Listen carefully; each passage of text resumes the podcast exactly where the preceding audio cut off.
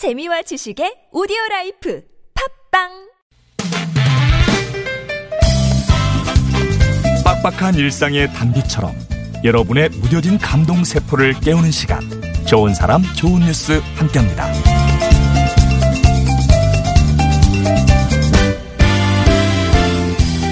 어디선가 누군가에 무슨 일이 생기면 나타나는 짱가. 여기 짱가 같은 개가 있어요. 멕시코 한 주유소에서 머무는 떠돌이개 란디가 그 주인공인데요. 2년 전 주유소에 처음 나타난 란디는 사람을 잔뜩 경계하고 마음을 열지 않는 개였대요. 하지만 직원들의 따뜻한 보살핌을 받으면서 점점 가족 같은 사이가 됐죠.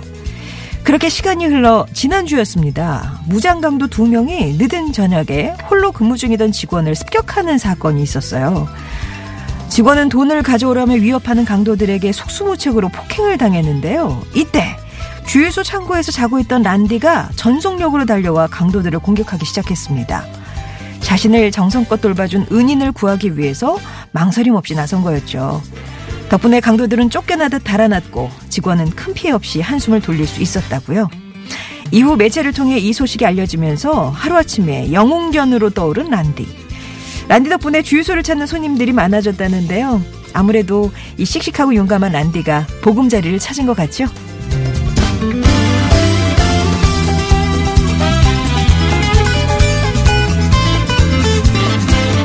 평생 농장 안악으로 살다가 76세에 붓을 들어 그림을 그리기 시작해서 세계적인 화가로 사랑받은 에나 메리 로버트슨 모지스 할머니.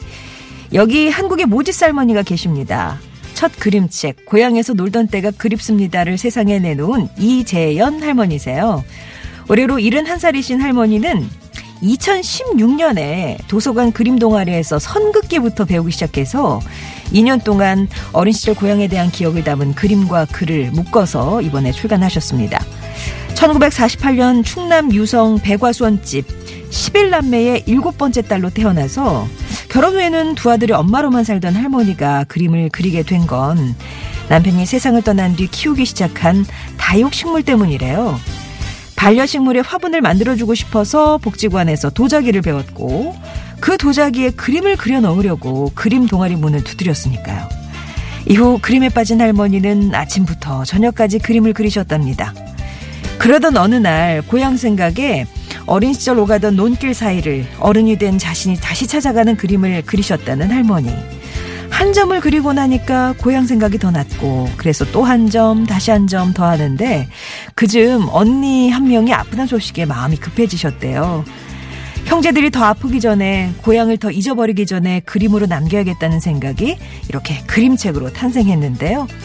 인생에 늦은 때란 없다는 이재연 할머니의 추억 한 권이 정말 눈부십니다. 지금까지 좋은 사람 좋은 뉴스였습니다.